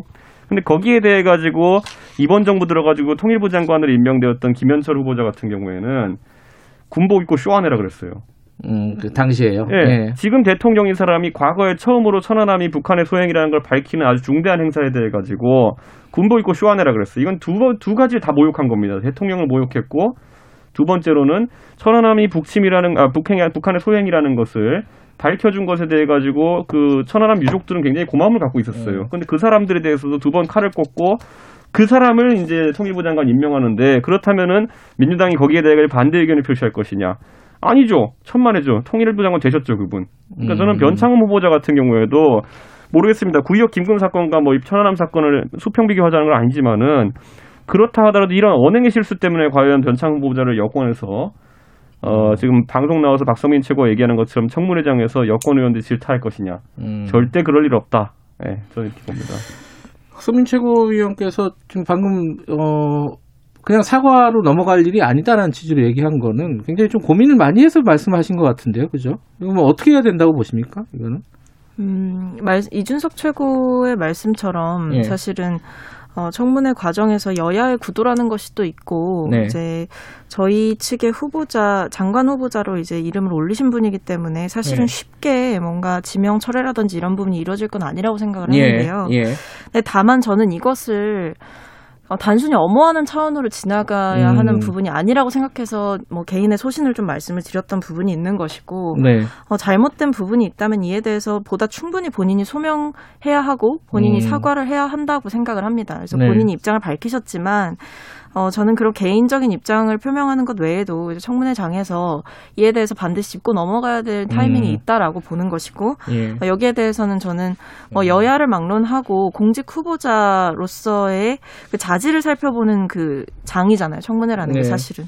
그래서 물론 뭐 이준석 최고께서는 뭐 여당에 대한 비판까지 이제 함께 하셨는데 저는 이제 그 음. 부분까지 제가 언급하고 싶지는 않고 왜냐면 네. 이제 뭐 저도 예. 그, 렇게 따지면 사실 막말을 같이 따져서 계속 언급해야 되는 부분이 있잖아요. 뭐 주호영 예. 원내대표님부터 예. 이제 그렇게까지 이제 얘기하진 않겠지만 저는 이 변창 후보자와 관련한 음. 논란에 대해서 어 저는 정책적인 논란이라든지 이런 부분에 대해서는 차라리 그건 생산적인 논란이라고 보고 네. 어, 구의역 김군과 관련해서 하신 음. 발언에 대해서는 저는 어, 동시대를 살아가는 청년으로서도 음. 사실은 묵과할 수 없는 발언이었다라고 음. 생각을 해서 이 부분에 대해서는 어, 보다 상세한 음. 어, 사과와 섬세한 표현이 또. 동반되어야 아니, 할 그- 것이다라고 보는 예. 것이죠. 택시기사 폭행에도 법무부 차관하는 세상이에요. 걱정 마세요. 아니, 뭐, 그건 아, 무- 그거는- 무혐의인데, 이제 앞으로 어떻게 그거는- 될지 뭐, 한번 보죠, 뭐. 그 인사청문회는 없고. 차관 되시고 하신 거 아- 아니었지 않나요? 네? 그, 그 일이? 어떤 게요? 그 예, 예, 폭행 사건, 폭행 폭행 사건. 사건이? 정차되고 난 다음에 해도 폭행 만데 아니, 아니? 차관 그러니까 전에 폭행이 했다? 없었다라고 얘기하는 것이 아니라 이제 예. 차, 마치 이것이 사실 통용되는 과정에서 어, 차관이 되어 차관이 폭행을 알겠습니다. 했기 때문에 무마가 차관이 됐다. 되고 나서 폭행했으면 진짜 정신 나간 사람이죠. 아니 차관이 되고 나서 폭행했기 폭행했는데 그게 무마됐다라는 식으로 음. 이것이 약간 좀 왜곡되는 부분이 있는 것 같아서 그 조금 조심스럽다는 말씀드리는 다 알고 거죠. 있어요. 국민들이 과거에 SH 사장을 싫다신 거라는 거. 예, 알겠습니다. 어, 두분 시간이 됐네요. 말씀 감사합니다. 여기까지 듣죠. 고맙습니다. 네, 감사합니다. 박성민 더불어민주당 최고위원, 이준석 국민의힘 전 최고위원이었습니다. 공정하고 깊이 있게. 오늘 하루 이슈의 중심.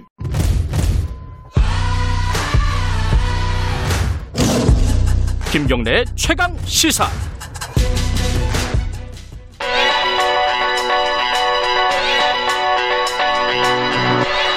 최강 시사 김수민의 눈. 네, 김수민의 눈, 김수민 평론가 나와 계십니다. 안녕하세요. 안녕하세요. 어, 얘기가 좀 이어지겠네요. 정치사이다에서 네네. 어, 이용구 전 차관, 아, 전 차관, 차관과 국토교통부 변창흠 후보자, 장관 후보자 관련된 얘기가 좀 나왔었는데 오늘 그 얘기를 좀 해야겠어요. 네, 이번 주에 인사청문회가 쭉 있을 예정이고 예. 이미 임명되어 있는 이용구 차관도 음. 택시기사 폭행 시비로 무리를 빚고 그 있어서 이용구 차관 얘기 잠깐 정리해 보면요. 네. 이게 택시기사를 멱살을 잡은 것까지 다들 인정하는 건데 네, 이게 처리의 문제인 거죠. 처리가 어떻게 됐느냐 법적으로. 그렇죠. 단순 폭행죄 경우는 피해자가 처벌을 원치 않으면 처벌을 하지 않습니다. 네. 문제는 특가법, 네, 특별 특정범죄 가중처벌법 예. 적용인데 이 특가법 조항에 보면 운행 중인 운전자를 폭행한 것에 대해서 가중처벌을 하도록 돼 있고 음. 이거는 피해자 의사하고 상관이 없거든요. 네. 근데 이 운행 중에 여객의 승하차 등을 위하여 일시 정차한 경우가 포함되도록 음. 2015년에 법이 개정이 됐습니다. 네. 그리고 묘한 것은 이 법의 개정을 주도한 사람이 전해철 의원이에요. 아 그래요? 네. 어. 당시 새누리당 의원들은 반대를 했었는데 굳이 어. 그렇게 할 필요 없다. 예, 그래서 이게 경찰이 법 적용을 잘못했다라고 음. 보여지는 것이죠. 경찰 측에서는 아파트 단지에서 정차를 했다. 음. 그 아파트 단지는 안전한 장소다라고 얘기를 하고 있지만 택시 운행이 거기서 끝났다면 모를까. 그게 아니기 때문에 네. 예, 그래서 어 어차피 이용구 차관 보내고 나면 택시는 계속 운행을 해야 될 시점인 거고 예. 이 정차 중이더라도 향후에 운전해야 될 사람이 폭행을 당했다라고 하는 것은 앞으로의 안전 운전이 어려워진다라고 음. 볼수 있겠죠. 어, 또 윤리적인 어떤 비판이나 비난이 꽤 있을 것 같네요. 그죠? 이게 묘하게 또 2019년 8월에 법무부에서 예. 도로 위 폭력 행위 엄정 대응이라고 아. 발표한 적이 있는데 이 당시 법무부 법무실장이 이용구 아, 차관이었어요. 본인이에요? 네. 그래서 아. 내로남불 논란이 아무래도 나올 수밖에 없을 것 같고 그래요. 지금 뭐 공수처 출범이라든지 윤석열 음. 총장 징계라든지 이런 일을 하는 데 있어서 부적격이다라는 비판이 나올 수밖에 없지 않을까 음. 그렇게 보여지고 또 경찰에 대한 어떤 불신 이런 것도 음. 생길 수 있을 것 같아요. 이게 아무래도 이 차관이 LKBM 파트너스라고 하는 법무법인요? 예, 현 예. 정부 들어서서 좀 잘 나간다라고 하는 예, 음. 그런 인식을 받는 법인에 또 다녔었기 때문에 음. 예, 경찰의 재수사는 불가피하지 않을까 보여지고 예. 근데 만약에 검찰이 나선다면 이것 음. 또한 정치적 파장이 커지지 않을까 이렇게 전망이 됩니다. 복잡해질 수도 있겠다. 이 부분. 아주 사건은 단순한 사건인데 네.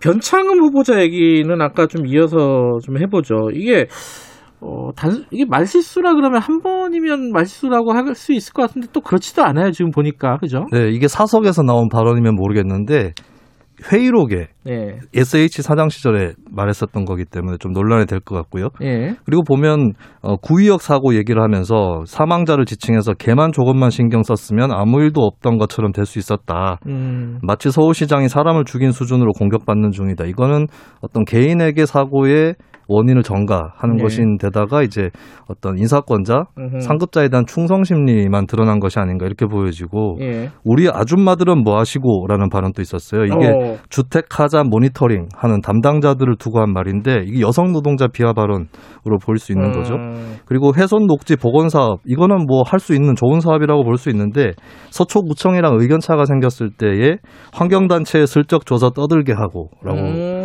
이것은 시민단체를 동원 대상으로 여긴다 이런 비판을 피할 수 없을 것 같습니다. 구의역 관련해서는 뭐 시민단체 뭐 이쪽에서는 좀 계속 그 비판의 수위를 좀 높이고 있어요, 그죠? 이게 변수가 되는 게 처음에 변창흠 후보자에 대해서 공격은 보수 진영에서 주로 제기가 됐거든요. 그렇죠. 반시장적이다. 음. 이런 요지로 제기가 됐는데 이제 진보 진영 쪽에서 반노동적이다 이렇게 공격을 하게 된 거죠. 음. 그리고 저는 젊은 층 반응을 좀 어, 주목할 수밖에 없는 것이 네. 젊은 층들이 평소에 이런 기성세대들을 만나서 불쾌감을 겪는 그런 경험들이 또 있습니다. 음흠. 꼭 어떤 얘기를 하는데 그냥 그 필요한 얘기만 하면 되는데 이상하게 얘기를 끌고 가서 누군가를 비하고야 마는 이런 언어 습관에 대해서 아이 K저씨들 하는 그런 정서가 있는데 K젖이란 말이 있어요? 네.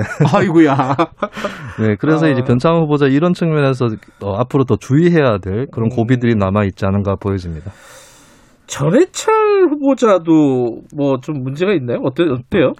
전해철 후보자는 일단 대통령 측근이기 때문에 예. 뭐 그런 문제라든지 또 정책, 경찰에 대한 정책, 또 대선이나 내, 년 재보선 관리 이런 거에 대한 문제는 좀 불거질 수 있겠는데 음. 지금 주로 제기되는 의혹이 15억 시세 차익을 뭐 갭 투자를 해서 올렸다거나 네. 어, 노무현 정부 민정수석 때 지민 특별 지인의 어떤 특별 사면에 관여했다거나 음. 이런 건데 이게 한 15년 전쯤의 일이라서 예. 굉장히 뾰족한 증거라든지 이런 것들이 불거지지 않는다면 예. 저는 오히려 낙마를 노린 공격은 전해철 후보자가 아니라 변창흠 후보자 쪽으로 음. 집중이 되지 않을까 그렇게 전망을 해봅니다. 인사청문회 기간 동안에 아마 전해철 후보자에 대한 야당의 공격이 집중될 것이다.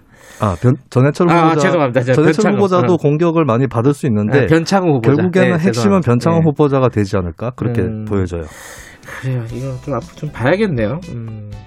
여기까지 듣죠. 고맙습니다. 네, 감사합니다. 김수민의 눈이었습니다. 김경래 최강사 2부는 여기까지고요. 3부에서는 안철수 대표 얘기 좀 이어서 해볼게요. 국민의당 이태규 최고위원 인터뷰 예정돼 있습니다. 서울시장 출마 선언 배경, 이유 그리고 박대기의 고속 경제도 준비되어 있습니다. 일부 지역국에서는 해당 지역 방송 보내드립니다.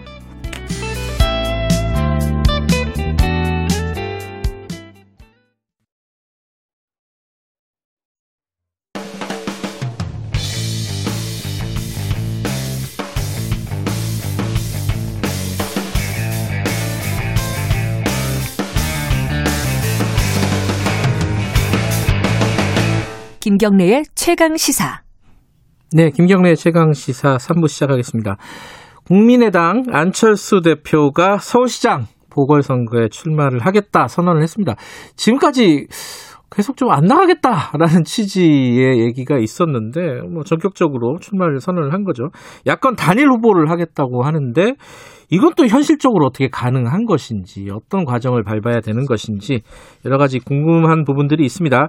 이태규 국민의당 최고위원 연결해서 관련 얘기 좀 여쭤보겠습니다. 이태규 최고위원님 안녕하세요. 네, 네, 안녕하십니까? 예. 어, 그동안에 계속 부인을 하는 취지였잖아요. 서울시장 후보에 대해서는 대선 쪽으로 좀 바로 가지 않겠느냐 이런 관측이 지배적이었는데 갑자기 이렇게 어, 출마 선언을 한 이유 뭐라고 봐야 되죠? 뭐 안철수 대표가 본인이 대선에 나가겠다고 하는 그 말씀은 뭐 사실이고요. 예. 다만 그런 와중에서도 당 안팎에서는 지속적인 서울시장 보선에 대한 출마 요청이 있어 왔습니다. 네. 또 외부에서 안 대표를 성원하시는 분들이나 또 어, 국민의힘의 여러 의원님들 네. 또 많은 분들에게는 서울시장 출마를 요청했는데도 불구하고 이제 어, 본인은 이제 그거 출마 의사가 없다고 얘기했는데 최근 들어서 이제 어, 그런 출마 요청이 더 세진 측면이 있었고요. 음. 또 안철수 개인 안철수 대표 개인적으로는 이번 정기국회에서 사실 야당이 굉장히 무기력하게 당할 수밖에 없었지 않습니까? 네. 그뭐 공수처법이라든가 여러 가지 부분을 이제 여당이 일방적으로 강행 처리하는 걸 보면서 네. 현재 국회에서 어, 문재인 정권의 어떤 독주 이 부분을 막을 수 없다 이제 이런 부분에서 이거는 결국은 선거에 나가서 집권당을 꺾을 수밖에 없다 이제 이런 결심을 조금 하시게 된 거고요. 예.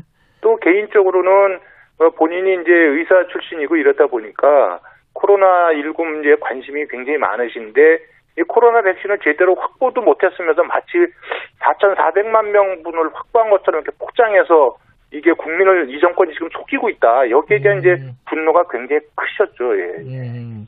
그러면요. 어, 대선은 그러면 포기하는 겁니까? 어떻게 되는 거예요, 이게? 일단 대통령 선거가 아니고 서울시장 보궐선거에 나가겠다고 선언했을 적에는 여기에 올인했다고 보시면 됩니다. 어, 아니, 마, 이게, 만약에 이제 어떤 과정을 통해서 어쨌든 서울시장이 안 되면은 계속 대선에 준비를 하면 될 텐데, 되면은 어떻게 되는 거예요? 좀 복잡해지지 않아요, 얘기가? 아니, 서울시장에 당선이 되면, 네. 본인은 서울시장에 서울시정에 저는 전념하는 것이 맞다고 봅니다. 음, 그래서 혹자는 예. 당선되고 나면 1년 후에 예. 또 야권의 유력 대선 주자로 이렇게 부각되는 거 아니냐 이제 이런 이제 에, 얘기를 하시는 분들도 계세요. 네, 예. 예, 근데 저는 만약에 내년 그 보궐선거에서 당선이 되면 1년 후에 대통령 선거하고 또 지방선거 또 있지 않습니까? 예. 그래서 저는 대통령 선거에 출마하면 안 되고 음. 그 대선에 다시 도전해서 서울시정에 전념하고 서울시정 운영을 잘해서 예. 거기서 정치인으로도 평가받는 것이 중요하다 그렇게 생각을 음, 합니다. 그렇군요. 아까 저희 이준석 국민의힘 최고, 전 최고위원 얘기를 잠깐 들어봤는데 본인이 안철수 대표가 서울시장에 나오는 게 유력하다라고 얘기했다가 바보 됐다고. 그러니까 안철수 대표가 이 지금까지 너무 부인했던 거 아니에요? 지금 말 바꾸기 논란은 좀 피할 수 없지 않을까 이런 얘기도 있더라고요.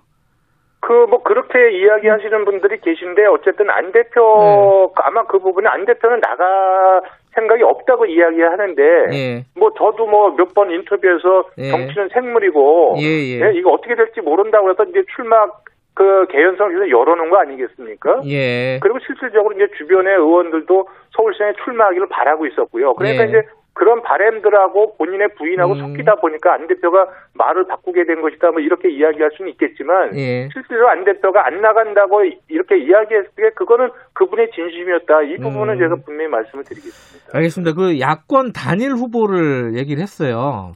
근데 야권 단일 후보가 되려면은 물론 이제 정의당은 좀 빼고 하는 얘기겠죠. 당연히 빼고 하는 얘기일 텐데 국민의힘하고 합쳐야 되는 거잖아요. 그건 뭐 상식적으로 당연한 건데 어떤 과정을 통해서 합치는 것이냐. 이게 국민의힘 내부에서 보면은 아니 그러면 들어와라. 들어와서 당내 경선 하면 되는 거 아니냐. 아주 쉬운 문제다. 이런 노- 논리들이 꽤 많은 것 같아요. 이거 어떻게 보세요? 이거 어떻게 되는 거 어떻게 되는 게 합리적이라고 보십니까? 글쎄요, 그거는 뭐 이제 조금 더 따져봐야 될 문제가 있겠지만 예. 어쨌든 어저께 출마 선언할 때까지는 출마를 할 것이냐 말 것이냐에 대한 이제 고심 속에서 출마 결심을 했고 예. 그리고 이제 당장 지금 사회자께서 말씀하신 대로 이제 현실적인 문제가 야권 후보 단일화를 그렇죠. 어떻게 할 것이냐 이런 예. 문제 아니겠습니까? 그래서 예. 그 부분에 대해서 사실 구체적으로 저희가 검토한 거는 없고요. 예. 다만 이제 어, 개개인의 어떤 유불리가 아니라 예. 후보의 경쟁력을 극대화시키는 겨- 공정한 방식이라면 어떤 방식도 수용하겠다. 음. 이게 이제 안 대표의 기본 입장이거든요. 네. 예, 그리고 이제 지금 말씀하신 대로 뭐 들어와서 해달라 아니면은 또 뭐 전체를 다 묶어서 한번 저기 아, 요 금태섭 후보도 다 포함해가지고 만약 예, 금태섭 예. 의- 전 의원이 출마를 한다면 예. 뭐 그렇게 해서 여러 가지 방식들을 이야기를 하고 있는데 예. 저는 거기에 대해서는 야권 전체 지지자들의 그 합리적인 어떤 그 판단이 있을 거라고 음. 저는 보고 있고요. 네. 다만 국민의힘 입장에서 아 우리 경선에 들어와서 같이 하자 그러면 네. 되는 거 아니야 이렇게 이야기할 수는 있다고 봅니다 그분들 입장에서는 예. 근데 그것은 또 다른 기득권을 유지 하려는 어떤 그 관점도 음. 는 있다고 보거든요 네. 그래서 그것이 공정하냐 아니냐는 정치인 후보가 판단하기보다는 그냥 서울 시민들이나 일반 국민들이 그 정도면 누가 봐도 누구한테 불공정하지 않- 누구한테 특별하게 유리하지 않다 합리적이다 음. 네. 뭐 이런 안들이 저는 도출될 수 있- 있을 거다 이렇게 생각하고 있습니다. 예. 그 이태규 의원께서 보시기에 어, 가장 합리적인 방식은 어떤 방식이라고 보세요? 그러니까 아까 뭐 이제 사람들 생각이 다 다를 거 아니에요? 국민의힘 생각이 다를 거고 국민의당 생각도 다를 그거는 거고. 저기 예. 나중에 저희가 저희 내부에 한번 정리된 의견이 있으면 그때 말씀을 좀 드리겠습니다. 아, 저희가 지- 지금은- 구체적인 안을 음. 가지고 네. 어, 검토하거나 판단하진 않았습니다. 아 그래요.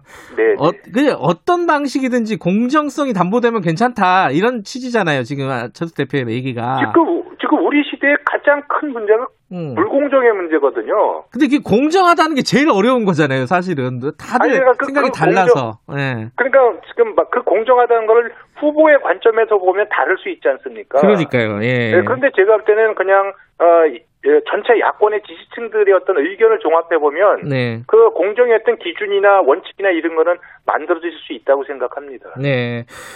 어쨌든 저 국민의힘이 가장 야권에서 보면 큰 지분을 갖고 있고 김정인 위원장이 지금 사실상 이제 대표 역할을 하고 있지 않습니까?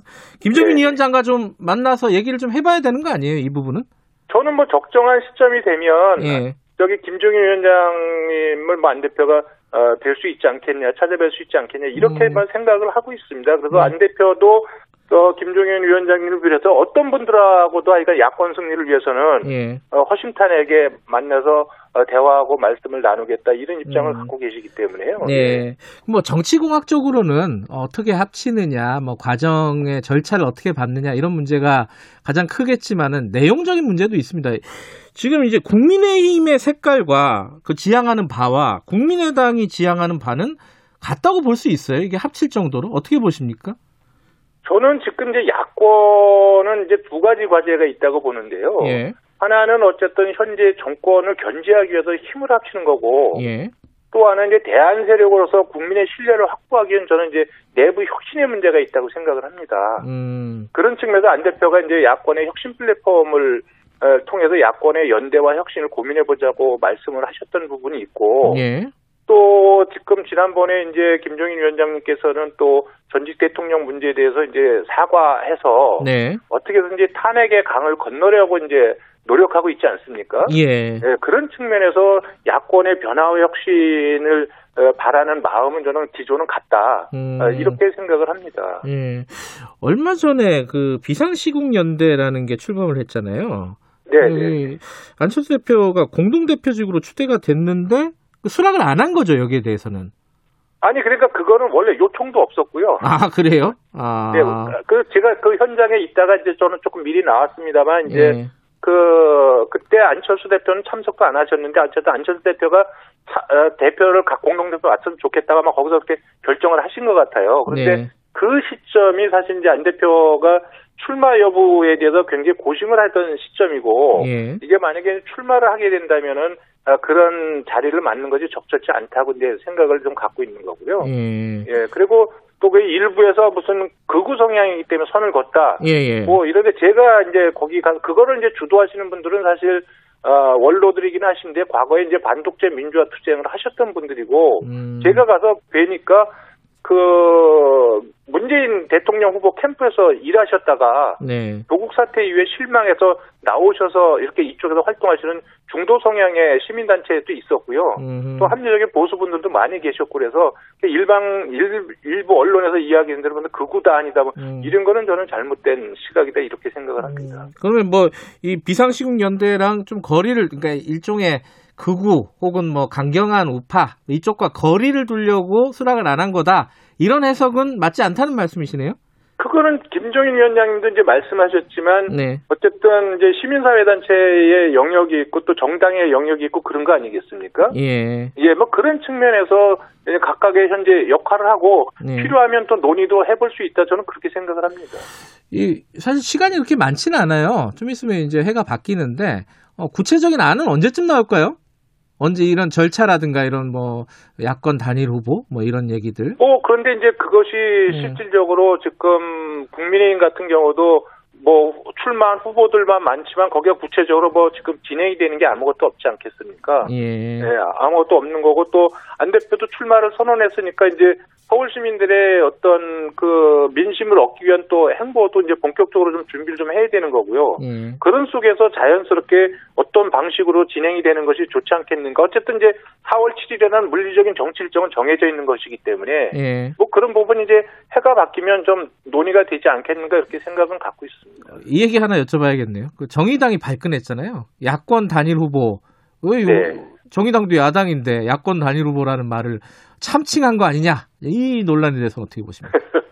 저는 뭐 정의당 입장에서는 뭐 그렇게 이야기할 수 있다고 보는데 예. 우리가 통상적으로 봤을 때 정의당을 지금 야당이라고 보기는 사실 좀 어려운 측면이 있지 않습니까? 왜냐하면 계속해서 이제 민주당 전제 여당하고 이제 음. 보조를 맞춰 정치적인 보조를 맞춰왔기 때문에 예. 거기를 본인들은 야당이라고 할 수는 있지만 또 이쪽에 이제 문재인 정권하고 각을 세우고 있는 야당 입장에서는 음. 정의당을 야당이라고 보기는 어려워서 저는 뭐 그렇게 말씀은 하실 수는 있지만 네. 그러면 뭐 그냥 야당을 참칭하지 마라 하지 말고 법야권에서 우리는 빼달라 뭐 이렇게 말씀하시는 것이 그냥 합리적이지 않겠는가 아. 이렇게 생각을 합니다. 뭐 보수 단일 후보 이런 이런 바- 표현도 있잖아요. 있기는. 보, 보수요? 예, 보수 단일 후보 이렇게 표현할 수도 있는 거잖아요. 야권 단일 저는 후보가 그거는 아니라. 아니라 고 봅니다. 지금 음. 야권이 지금 문, 그 보궐선거에서 이기려고 하는 부분은 중도와 보수의 연대와 협력을 통해서 확장성을 확보하지 않으면 어렵다고 보는 거고 지금 국민의힘 음. 자체적으로 내년 보궐선거에서 이길 수 있겠습니까? 국민의힘이 음. 덩치는 크지만 확장성에 지금 분명한 한계를 갖고 있기 때문에 아. 네, 그, 래서 중도와 실질적으로 문재인 정권의 실망한 합리적 진보까지 끌어들이지 않으면 예. 내년 보궐선거가 그렇게 간단치 않습니다. 예. 그런 측면에서 지금 법야권, 야권, 법야권 음. 후보 단일화 문제가 이야기가 되는 것이지 예. 보수의 문제, 안철수 대표는 본인은 보수 아니라고 분명 자기 생각을 갖고 있습니다. 아, 그래요. 그렇습니다. 알겠습니다. 오늘 여기까지 듣죠. 고맙습니다. 네네, 고맙습니다. 이태규 국민의당 최고위원이었습니다. 지금 시각은 8시 43분입니다.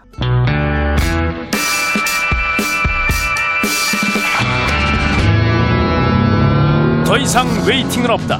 박대기의 고속 경제.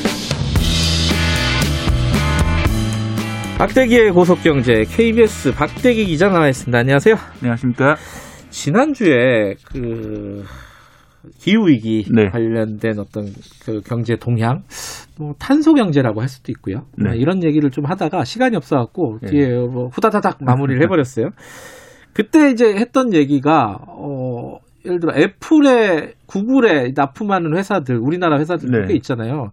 거기는 이제 재생에너지를 100%안 쓰면은 수출이 안 된다는 거 아니에요, 그죠? 뭐 당장은 아니지만 약 2030년 정도부터 음. 약 10년 정도 뒤부터는 어려워질 것 같습니다. 근데 준비를 해야 되는데 우리는 재생에너지를 그 구하기가 쉽지가 않은 상황이고 네. 지금 현재로서는 그런 얘기를 쭉 하다가 그 금융 그 뭐라고 하죠? 금융자본. 어, 금융자본 얘기가 있어요. 그러니까 금융자본 입장에서는 아, 굉장히 이게 우리가 머릿속으로 딱 그리기에는 뭐 네. 탄소든 뭐든 간에 돈, 돈 되면은 어, 이 속된 말로 장땡이다 이런 된것 같은데 탐욕스러운 자본이라고 보통 어, 하잖아요. 아, 그 고급스럽게는 그렇게 표현하는군요.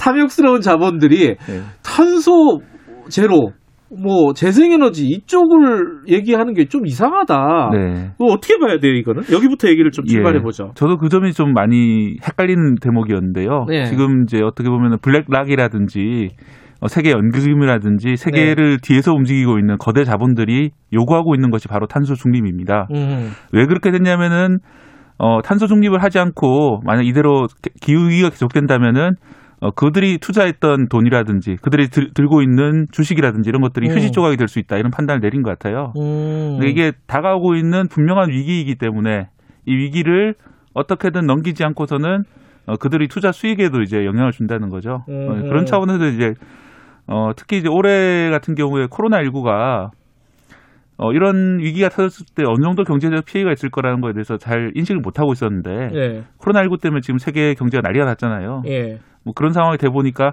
아 만약에 기후 위기가 온다면은 이건 못지않게 또 난리, 난리가 나겠구나. 음. 그렇다면은 엄청난 이제 손해가 발생할 거고 뭐 주식이 휴지 조각이 된다든지 이런 문제가 발생하기 때문에 네. 미리 좀 대응을 해야 되겠다 이런 경각심을 가지고 있는 것 같고요. 예. 특히 이제 1.5도 이내에서 많이 유지를 해야 된다는 얘기 많이 들어보셨을 겁니다. 그 1.5도가 산업혁명 이후에 1.5도. 네, 산업화 시대 이전에 비해서 예. 1.5도 이내로 예. 어, 온도 상승을 줄여야 되는데 지금 벌써 1도 1도가 올라가 있는 상태거든요. 아, 0.5도밖에 안 남았다. 네, 0.5도인데 지금 추세로 보면 20년 안에 0.5도가 올라갑니다. 20년요? 예, 10년마다 0.2도가 올라가는 추세이기 때문에 아하. 2040년 전후에 가지고 올라갈 셈인데 예. 그걸 어떻게든 왜 1.5도라는 얘기가 나왔냐면은 산업화 이전보다 1.5도 이상 올라가게 되면은 네. 북극해 지역에 있는 메탄 땅 속에 묻혀 있던 메탄 가스가 뿜어져 나오면서 아하. 전 세계적으로 더 온실가스 효과가 가속되거든요. 예. 양의 피드백이라고 그러는데 온도가 올라가면 올라갈수록 더 올라가는 그런 순환 현상이 벌어지는 악순환, 일종의. 벌어지는 예. 상황이거든요. 그래서 1.5도 이내로 막자 음. 하는 것이 이제 탄소 중립 목표가 그래서 2050년까지 1.5도 이런 얘기 많이 나오는 이유가 에, 그 무렵에 1.5도를 돌파할 수 있기 때문에 음. 어떻게든 막자는 얘기가 나오고 있는 겁니다. 그러니까 뭐 금융자본 이런 데서 기후 위기를 얘기하고 재생 에너지를 얘기하고 거기에 대한 규제를 강화하는 거에 찬성하고 네. 스스로 그런 규제를 만들고 이런 것들은 생존의 얘기다 결국은 이렇게 볼 수 있겠네요, 그죠? 예. 그 실제로도 이게 어, 이런 어떤 규제라든가 어, 환경 뭐 관련된 어떤 규제 같은 것들이 강화되면은 앞으로 기업하는 것 자체가 어려운 기업들이 생길 수밖에 없지 않겠어요, 네, 그죠? 사실 금융 자본이 또 이렇게 나선 이유 중 하나가 어, 전 세계 국가라든지 정부라든지 뭐 EU라든지 이런 곳에서 이 지속적으로 규제를 강화할 거기 때문에 음. 그 규제에 살아남을 수 있는 기업에 투자를 해야만 아. 자기들도 이익을 낼 수 있다 이런 측면도 있습니다. 어허. 예를 들어서 이제 올해 전격적으로 유럽연합에서 예. 어, 자동차 회사에 탄소 규제를 도입했는데요. 예. 자동차 회사의 판매 차량 평균 탄소 배출량에 막대한 벌금을 부과합니다. 그래서 예, 폭스바겐 같은 경우에 지난해 수산되기로는 올해 벌금을 2조 원 정도 내야 되고요. 네. 뭐 현대기아차도 5천억 원 이상의 벌금을 내야 될 정도로 아하. 이 벌금이 뭐 우리나라처럼 100만 원, 1000만 원 이런 게 아니라 무슨 범죄를 저지른 건 아닌데 네. 벌금을 내야 되는 상황이다. 2조 원, 5천억 원 뭐 이런 식으로 벌금을 내는 규제가 갑자기 음. 도입이 됐고요.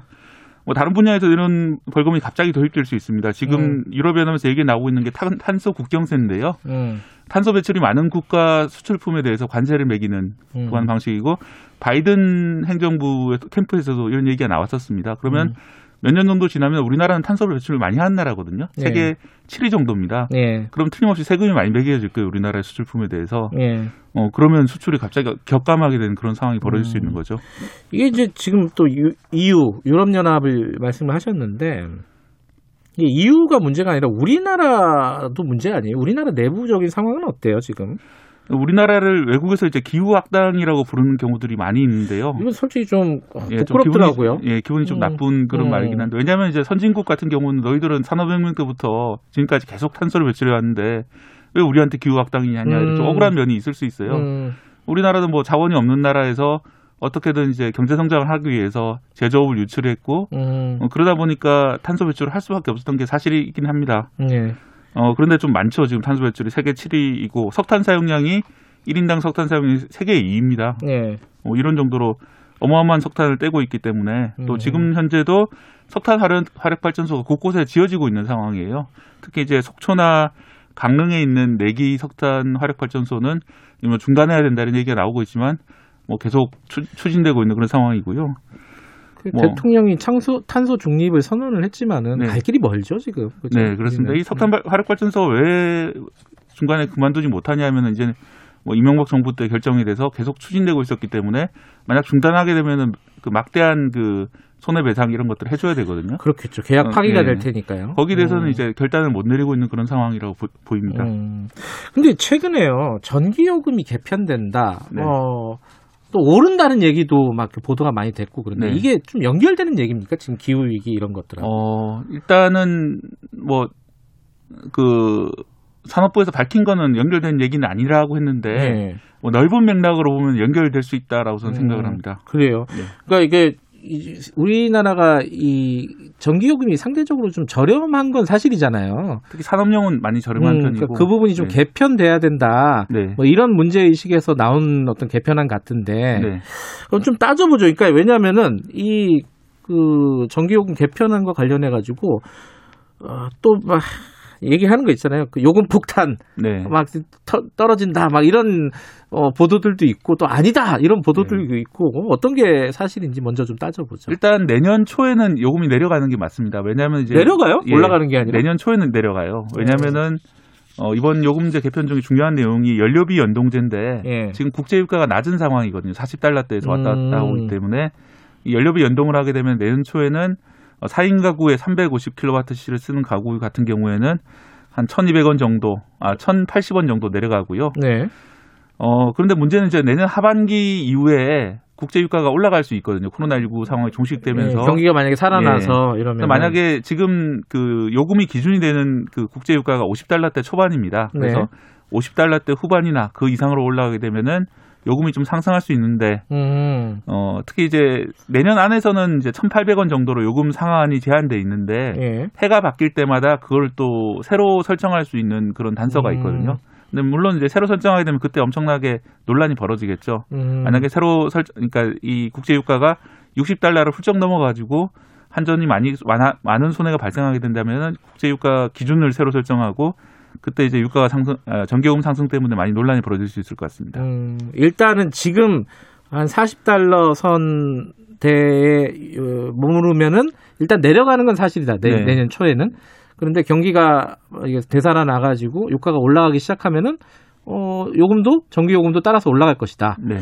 근데 올라가면은 어느 정도까지 올라가느냐? 또 이게 또 궁금하겠죠? 네, 내년 안에는 1kW 시당 5원까지만 올릴 수 있는데 4인 가정 기준으로는 월 1,800원 정도 1,800원? 올라갈 수 있는데 음. 이제 해가 바뀌면서 훨씬 예. 더 올라갈 수 있는 여지가 있다. 이 점을 좀 음. 주의해야 될 것 같습니다. 이게 어, 저도 어디 신문에서 기사를 이렇게 쓴 걸 봤는데 탈원전 전기요금이다. 네. 탈원전 청구서를 이제 소비자들한테 주는 거다. 탈원전 고지서가 도착했다. 어. 뭐 이런 아, 되게. 섹시한 어떤 제목들인데 네. 그건 맞는 얘기예요?